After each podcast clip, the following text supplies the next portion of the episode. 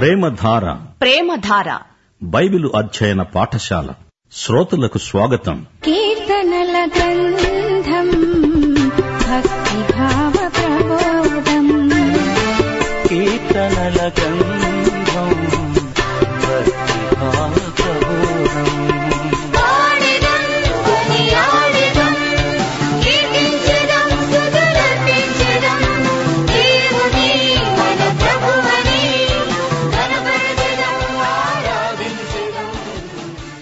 ప్రియ శ్రోతలారా ఈ రోజు మన పాఠ్యభాగం ఎనభై తొమ్మిదో కీర్తనతో ప్రారంభమవుతుంది. ముందుగా ఒక మాట ఈ కీర్తనలు ఒక చరిత్ర పాఠం లాగా ఉండవు ఇవి కథలు కావు. అయితే ఆయా సందర్భాలలో భక్తులు రాసిన కీర్తనలు. జాగ్రత్తగా వినండి ఇందలి సత్యాలను జీవితాలకు అన్వయించుకోండి. అనేక కీర్తనల్లో ప్రవచన రీతిగా యేసుక్రీస్తు కనబడుతున్నాడు. ఎనభై తొమ్మిదో కీర్తనలో కూడా మూడు నాలుగు ముప్పై ఐదు ముప్పై ఆరు వచనాల్లో యేసుక్రీస్తు ప్రత్యక్షం మనకు తేటగా కనిపిస్తుంది. లూకా సువార్త మొదటి అధ్యాయం ముప్పై ఒకటి నుండి ముప్పై మూడో వచనం వరకు ఈ ప్రవచనాల నెరవేర్పు కూడా కనపడుతుంది. మరియా నీవు గర్భము ధరించి కుమారుణ్ణి కని ఆయనకు యేసు అనే పేరు పెడతావు. ఆయన గొప్పవాడై సర్వోన్నతుని కుమారుడు అనబడతాడు. ప్రభు అయిన దేవుడు ఆయన తండ్రి అయిన దావీదు సింహాసనాన్ని ఆయనకిస్తాడు. ఆయన యాకోబు వంశస్థులను యుగయుగాలు ఏలుతాడు. ఆయన రాజ్యం అంతం లేనిది. ఇప్పుడు ఎనభై తొమ్మిదో కీర్తనలో మూడో వచనం. నేను ఏర్పరచుకొనిన వానితో నిబంధన చేసుకున్నాను. నిత్యము నీ సంతానాన్ని స్థిరపరుస్తాను. నాలుగో వచనం. తరతరాలకు నీ సింహాసనాన్ని స్థాపిస్తానని చెప్పి నా సేవకుడైన దావీదుతో ప్రమాణము చేసి ఉన్నాను. ముప్పై ఐదు ముప్పై ఆరు వచనాలు. అతని సంతానము శాశ్వతముగా ఉంటుందని అతని సింహాసనము సూర్యుడు ఉన్నంతకాలము నా సన్నిధిని ఉంటుందని చంద్రుడు ఉన్నంతకాలం అది నిలుస్తుందని మెంటనున్న సాక్షి నమ్మకముగా ఉన్నట్లు అది స్థిరపరచబడుతుందని నా పరిశుద్ధత తోడని నేను ప్రమాణం చేశాను. దావీదుతో నేను అబద్ధమాడను. చూచారా? ఈ మాటలన్నీ యేసు ప్రభువును గురించి చెప్పినవే. ప్రవచనాలలోని క్రీస్తు మనలోని నిరీక్షణను ఎంతో బలపరుస్తాడు. ఇప్పుడు మొదటి వచనం నుండి వినండి. దావీదీయ నిబంధనను గూర్చిన కీర్తన. ఈ కీర్తనతో లేవియకాండ కీర్తనల భాగం ముగిసినట్లే. ఈ కీర్తనను రాసింది ఎజ్రాహీయుడైన ఏతాను. ఇది ప్రబోధ గీతం మాస్కెల్. ఏతాను లేవిగోత్రానికి చెందినవాడు. ఈ కీర్తనలో దేవుని విశ్వసనీయత పదిసార్లు పేర్కొనబడింది. ఈ కీర్తనలో నిబంధన అనే మాట నాలుగు సార్లు వస్తుంది. నేను ప్రమాణం చేశాను అని దేవుడు మూడు సార్లు అన్నాడు. నేను అబద్ధమాడను అని నాలుగు సార్లు అన్నాడు ఈ కీర్తనలో దేవుని మహిమ కనపడుతున్నది. రెండు సమూహలు ఏడో అధ్యాయంలో దేవుడు దావీదుతో చేసుకున్న నిబంధన వివరంగా చెప్పబడింది. మొదటి వచనం యహోవా యొక్క కృపాతిశయమును నిత్యము నేను కీర్తిస్తాను. తరతరాలకు నీ విశ్వసనీయతను నా నోటితో తెలియచేస్తాను. కృప నిత్యము స్థాపించబడుతుందని ఆకాశమందే నీ విశ్వసనీయతను స్థిరపరుచుకుంటావని నేను అనుకుంటున్నాను. దేవుని కృపాతిశయం ఆయన విశ్వసనీయత మన ఆనందానికి ప్రేరణ. దేవుని కృప నిత్యమైనది ఆయన విశ్వసనీయత స్థిరమైనది. ఇరవై నాలుగో వచనంలో గేయకారుడు అంటున్నాడు విశ్వసనీయత కృప దావీదుకు తోడై ఉన్నాయి. ఐదో వచనం. యహోవా ఆకాశ వైశాల్యము నీ ఆశ్చర్య కార్యాలను స్థుతిస్తున్నది. పరిశుద్ధ దూతల సమాజములో నీ విశ్వసనీయతను బట్టి నీకు స్థుతులు కలుగుతున్నాయి. దేవుని విశ్వసనీయత కొరకు దేవునికి స్తోత్రములు. ఎనిమిదో వచనం. యహోవా సైన్యములకు అధిపతివైన దేవా నీ వంటి బలాఢ్యుడెవడు? నీ విశ్వసనీయత చేత నీవు ఆవరించబడి ఉన్నావు. ఇరవయో వచనం నా సేవకుడైన దావీదును నేను కనుగొని ఉన్నాను. నా పరిశుద్ధ తైలముతో అతణ్ణి అభిషేకించి ఉన్నాను. దేవుడు తన వాగ్దానాన్ని తప్పక నెరవేరుస్తాడు. ఆడిన మాటను తప్పని దేవుడు. ఇరవై ఏడో వచనం నేనతణ్ణి నా జ్యేష్ఠ కుమారునిగా చేస్తాను. భూరాజులలో అత్యున్నతునిగా ఉంచుతాను. దావీదు నిబంధన క్రీస్తునందు కేంద్రీకరించబడి ఉన్నది. యేసుక్రీస్తు దేవుని కుమారుడు ఆయన బెత్లహేములో పుట్టినవాడు. ఆయన అవతారం ఆయన తగ్గింపును సూచిస్తుంది. ఆయన శిలువ మీద చనిపోయి తిరిగి లేచినప్పుడు తన పునరుత్థానమందు ఆది సంభూతుడయ్యాడు. మృతులలో నుండి లేచిన వారిలో ఆయన మొదటివాడు. జ్యేష్ఠ కుమారునిగా చేస్తాను అనగా యేసుక్రీస్తు మొదటివాడు ఆయన ఎందు విశ్వాసముంచిన వారంతా ఆయన తరువాత వారు. ప్రపంచమంతటినీ ఏలేవాడు యేసురాజు రాజదండము ఆయన చేతిలో ఉన్నది. ఆయన భూరాజులలో అత్యున్నతుడు రాజులకు రాజు ప్రభువులకు ప్రభువు ఇరవై ఎనిమిదో వచనం నా కృప నిత్యము అతనికి తోడుగా ఉండజేస్తాను నా నిబంధన అతనితో స్థిరంగా ఉంటుంది. ఇప్పుడు ఇరవై తొమ్మిది నుండి ముప్పై రెండో వచనం వరకు వినండి. అంశం మారింది. దావీదు వంశాన్ని గురించి అతని తరువాతి తరాలను గురించి ఈ వాక్య భాగంలో చెప్పబడింది. ముప్పై నుండి ముప్పై రెండో వచనం వరకు అతని కుమారులు నా ధర్మశాస్త్రమును విడిచి నా న్యాయ విధులను ఆచరించని ఎడల వారు నా కట్టడలను అపవిత్రపరచి నా ఆజ్ఞలను గైకొనని ఎడల నేను వారి తిరుగుబాటునకు దండముతో వారి దోషమునకు దెబ్బలతో వారిని శిక్షిస్తాను. తన బిడ్డలు తప్పు చేస్తే ఆయన దండిస్తాడు. అయితే ఆయన తన కృపను బొత్తిగా ఎడము చేయడు. దేవుడు అబద్ధికుడు కాడు. దేవుడు తన విశ్వసనీయతను విడువడు. ఇప్పుడు దేవుడు ప్రమాణం చేస్తున్నాడు. ముప్పై నాలుగో వచనం నా నిబంధనను నేను రద్దుపరచను. నా పెదవుల గుండా బయలు వెళ్ళిన మాటను మార్చను. సూర్యచంద్రులు ఉన్నంతకాలం అతని సింహాసనం నిలుస్తుంది. తాత్కాలికంగా ఆయన కోపగించిన కఠిన చర్య తీసుకున్నా నలభై తొమ్మిదో వచనం ప్రకారం గేయకారుడు ప్రభువా నీ విశ్వసనీయతతోడని దావీదుతో ప్రమాణము చేసిన తొల్లిటి నీ కృపాతిశయములెక్కడా అని అడిగినా దేవుడు తన మాట ప్రకారం తన నిబంధనను జ్ఞాపకం చేసుకుంటాడు. ఆయన నిబంధన తప్పక నెరవేరుతుంది. ఆయన తన నిబంధనను ఎన్నడూ మరువడు. దావీదు సింహాసనముపై వెయ్యేండ్ల పాలనలో ఏసే కూర్చుంటాడు. దానికి తిరుగులేదు. ఇప్పుడు మనం తొంభయో కీర్తనలోకి వస్తున్నాము. ఈ కీర్తనలో దేవుని కాపుదల వ్రాయబడింది. తొంభై నుండి నూట ఆరో కీర్తన వరకు కీర్తనల సంఖ్యాకాండం కొనసాగుతుంది. పంచగ్రంథాలలో ఇది నాలుగో భాగం. ఇది మోషే కీర్తనతో ప్రారంభమవుతుంది. సంఖ్యాకాండంలో ఇస్రాయేలు అరణ్య ప్రయాణం వారి విషాదకరమైన అనుభవాలు వర్ణించబడినాయి. ఇప్పుడు తొంభయో కీర్తన విందాము. ఇది మోషే కీర్తన ప్రార్థన. ఇస్రాయేలీయులు ఈజిప్టు నుండి బయలుదేరినప్పుడు మొదట సీనాయి కొండ దగ్గరికి వచ్చారు. అక్కడే దేవుడు వారికి ధర్మశాస్త్రం ఇచ్చాడు. ఆ తరువాత వారు వాగ్దత్త భూమి వైపు ప్రయాణం చేశారు. అయితే నేరుగా వారు గమ్యాన్ని చేరుకోలేకపోయారు. ముప్పై ఎనిమిదేండ్లు వారు అరణ్య ప్రయాణం చేస్తూనే ఉన్నారు. ఎందరెందరో చస్తూ ఉంటే మోషే స్వయంగా చూచాడు. ఈ కీర్తన విషాద గీతం. మరణం పాపం శిక్ష అనే అంశాలు ఈ కీర్తనలో ధ్వనిస్తాయి. మొదటి వచనం ప్రభువా తరతరముల నుండి మాకు నివాస స్థలము నీవే. పర్వతములు పుట్టకమునుపు భూమిని లోకమును నీవు పుట్టింపకమునుపు యుగయుగములకు నీవే దేవుడవు. సోదరీ సోదరులారా ఆదికాండం మొదటి అధ్యాయంలో ఇరవై ఏడో వచనంలో దేవుడు తన స్వరూపమందు నరుణ్ణి సృజించాడు. దేవుని స్వరూపమందు అతణ్ణి సృజించాడు. స్త్రీనిగాను పురుషునిగాను వారిని సృజించాడు.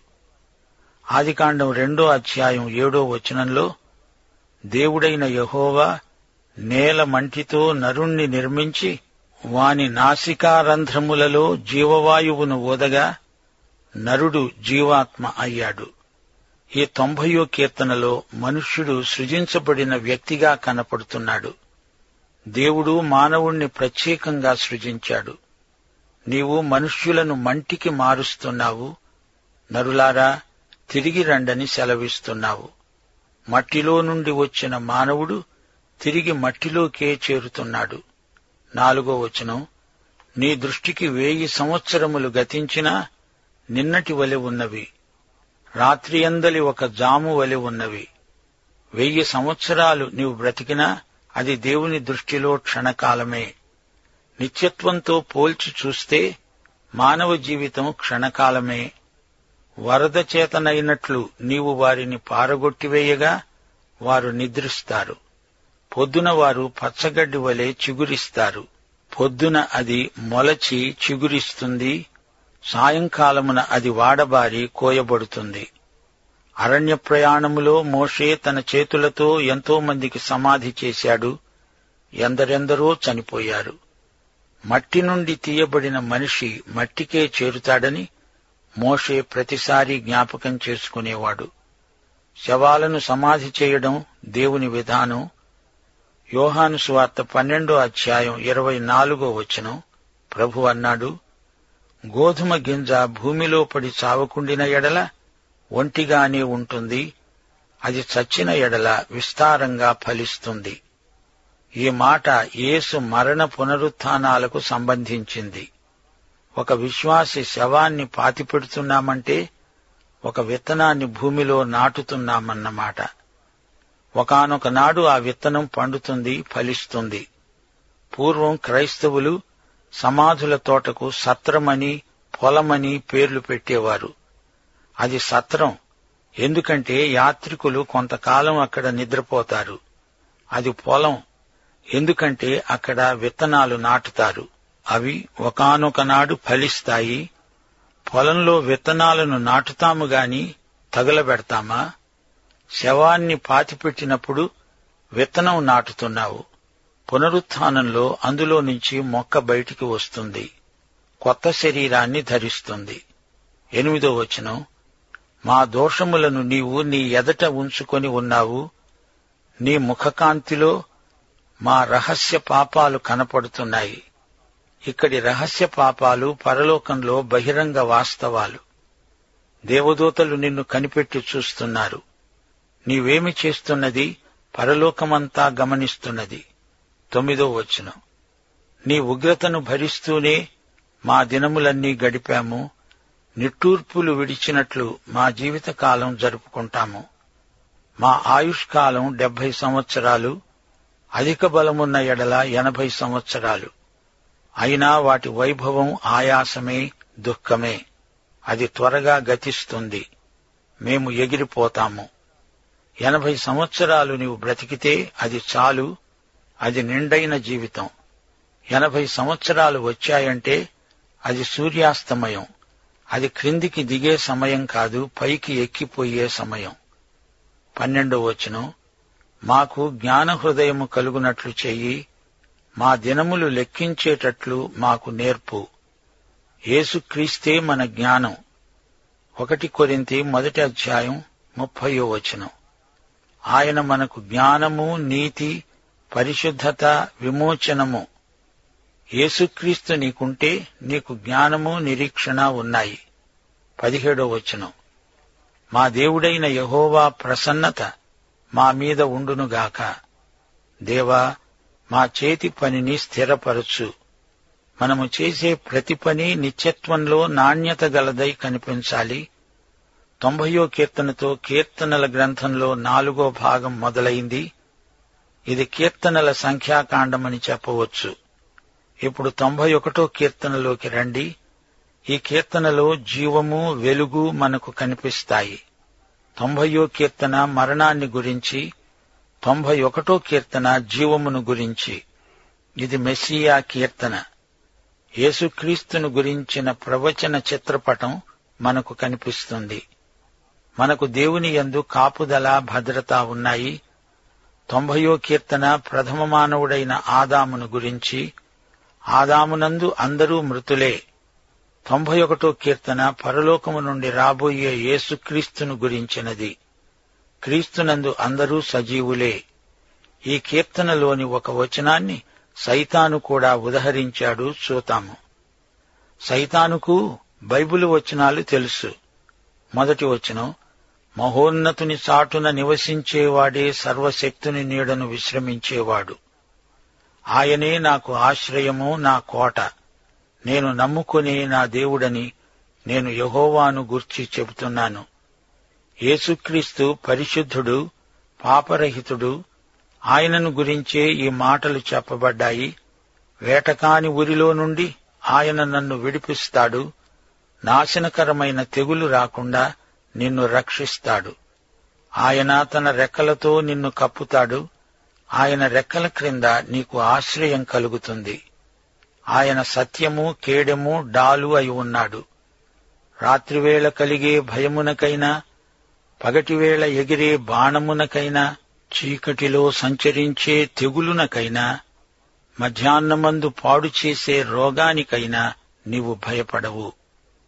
కొందరు క్రైస్తవ సైనికులు ఈ వచనాన్ని ఎక్కువ జ్ఞాపకం చేసుకుంటారు. ప్రయాణములలో ప్రయాసములలో ఈ వచనం మనకెంతో ఆదరణ కలిగిస్తుంది. నీ ప్రక్కను వేయి మంది పడినా నీ కుడి ప్రక్కను పదివేల మంది కూలినా అపాయము నీ వద్దకు రాదు. నీవు కన్నులారా చూస్తుండగా భక్తిహీనులకు ప్రతిఫలం కలుగుతుంది. ఇది దేవుడు తన బిడ్డలకిచ్చిన వాగ్దానం. తొమ్మిది పది వచనాలలో యేసుక్రీస్తును మనం చూడగలం. యహోవా నీవే నా ఆశ్రయమని నీవు మహోన్నతుడైన దేవుణ్ణి నీకు నివాస స్థలంగా చేసుకున్నావు. నీకు అపాయమేమీ రాదు ఏ తెగులు నీ గుడారమును సమీపించదు. పదకొండు పన్నెండు వచనాలు. నీ మార్గములన్నిటిలో నిన్ను కాపాడడానికి ఆయన నిన్ను గూర్చి తన దూతలకు ఆజ్ఞాపిస్తాడు. నీ పాదాలకు రాయి తగులకుండా వారు నిన్ను తమ చేతుల మీద ఎత్తి పట్టుకుంటారు. యేసుప్రభువును సైతాను శోధిస్తూ ఇదే వచనాన్ని ఉదహరించాడు. ఈ కీర్తన సైతానుకు పరిచితమే. మెస్సియా కీర్తనలన్నీ సైతానుకు బాగా తెలుసు. ఈ రోజున చాలామంది బైబిలు పండితులకు తెలియని సంగతులు కూడా సైతానుకు తెలుసు. ప్రభువును శోధిస్తూ సైతాన్ అన్నాడు లూకాసు వార్త నాలుగో అధ్యాయం పదో వచనం. నీవు దేవుని కుమారుడవైతే ఇక్కడ నుండి క్రిందికి దూకు నిన్ను కాపాడడానికి నిన్ను గూర్చి తన దూతలకు ఆజ్ఞాపిస్తాడు. నీ పాదము ఎప్పుడైనా రాతికి తగలకుండా వారు నిన్ను తమ చేతుల మీద ఎత్తుకుంటారు అని వ్రాయబడింది. సైతాను బైబిలు వచనాలను తనకు అనుకూలంగా మారుస్తాడు. సైతాను ఉదహరించిన ఈ వచనంలో నీ మార్గములన్నిటిలో అనే మాటను వదిలేశాడు. యేసుక్రీస్తు తన తండ్రి చిత్తాన్ని నెరవేర్చటానికి వచ్చాడు. తన తండ్రి మార్గంలోనే నడుస్తాడు. అంతేగాని తండ్రి చిత్తానికి వ్యతిరేకంగా రాళ్ళను రొట్టెలుగా మార్చడు. లోకరాజ్యాల మహిమను సైతానిస్తే తీసుకోడు. దేవాలయ శిఖరం నుండి దూకడు. ఒకవేళ అలా చేస్తే దేవుని మార్గం నుండి తొలగినట్లే అవుతుంది. పద్నాలుగో వచనం నుండి. అతడు నన్ను ప్రేమిస్తున్నాడు గనుక నేనతణ్ణి తప్పిస్తాను. అతడు నా నామమును ఎరిగినవాడు గనుక నేనతణ్ణి ఘనపరుస్తాను. అతడు నాకు మొర్రపెట్టగా నేనతనికి ఉత్తరమిస్తాను. శ్రమలో నేనతనికి తోడై ఉంటాను. అతణ్ణి విడిపించి అతణ్ణి గొప్ప చేస్తాను. దీర్ఘాయువు చేత అతణ్ణి తృప్తిపరుస్తాను. నా రక్షణ అతనికి చూపిస్తాను. యేసు ప్రభువును ఒక్క క్షణం ధ్యానించండి. ఆయన పాతిపెట్టబడ్డాడు. భూమి యొక్క అగాధ స్థలాలలోకి వెళ్ళాడు. చనిపోయాడు. సమాధి చేయబడ్డాడు. మూడో రోజున మృత్యుంజయుడై లేచాడు. తండ్రి తన కుమారుణ్ణి ఈ విధంగా మహిమపరిచాడు. ఆయనను పరలోకానికి హెచ్చించాడు. యేసుక్రీస్తు ఆరోహణుడై తేజోమయుడయ్యాడు. ప్రియ శ్రోతలారా జీవితంలో ఎదురయ్యే కష్టనష్టాలు మహోన్నతుని చాటున నివసించే వానికి ఆశీర్వాదాలుగా మారతాయి. క్రీస్తునందలి విశ్వాసం మనకు ధైర్యం గొలుపుతుంది. భయాన్ని గెలువగలుగుతాము దేవదూతలు విశ్వాసులకు పరిచర్య చేస్తారు. హెబ్రీ పత్రిక మొదటి అధ్యాయం పద్నాలుగో వచనం రక్షణ అనే స్వాస్థ్యమును పొందేవారికి దేవదూతలు పరిచారకులు సేవకులైన ఆత్మలు. దేవుని వాక్యంలో దేవదూతలు దేవుని బిడ్డలకు సేవ చేసిన సందర్భాలు ఎన్నో ఉన్నాయి. పాత నిబంధనలో ఏలియాకు పరిచర్య చేశారు. అలాగే దానియేలుకు కూడా పరిచర్య చేశారు. సింహముల గుహలో దానియేలుకు దేవుని దూత తోడుగా ఉండి కాపాడాడు. పేతురు చెరసాలలో ఉండగా దేవదూత అతణ్ణి బయటికి తెచ్చాడు. పాఠం ఇంతటితో సమాప్తం. ప్రభు అయిన యేసుక్రీస్తు వారి కృప తండ్రి అయిన దేవుని ప్రేమ పరిశుద్ధాత్మ యొక్క అన్యోన్య సహవాసము మనకందరికీ సదాకాలము తోడై ఉండునుగాక. ఆమెన్.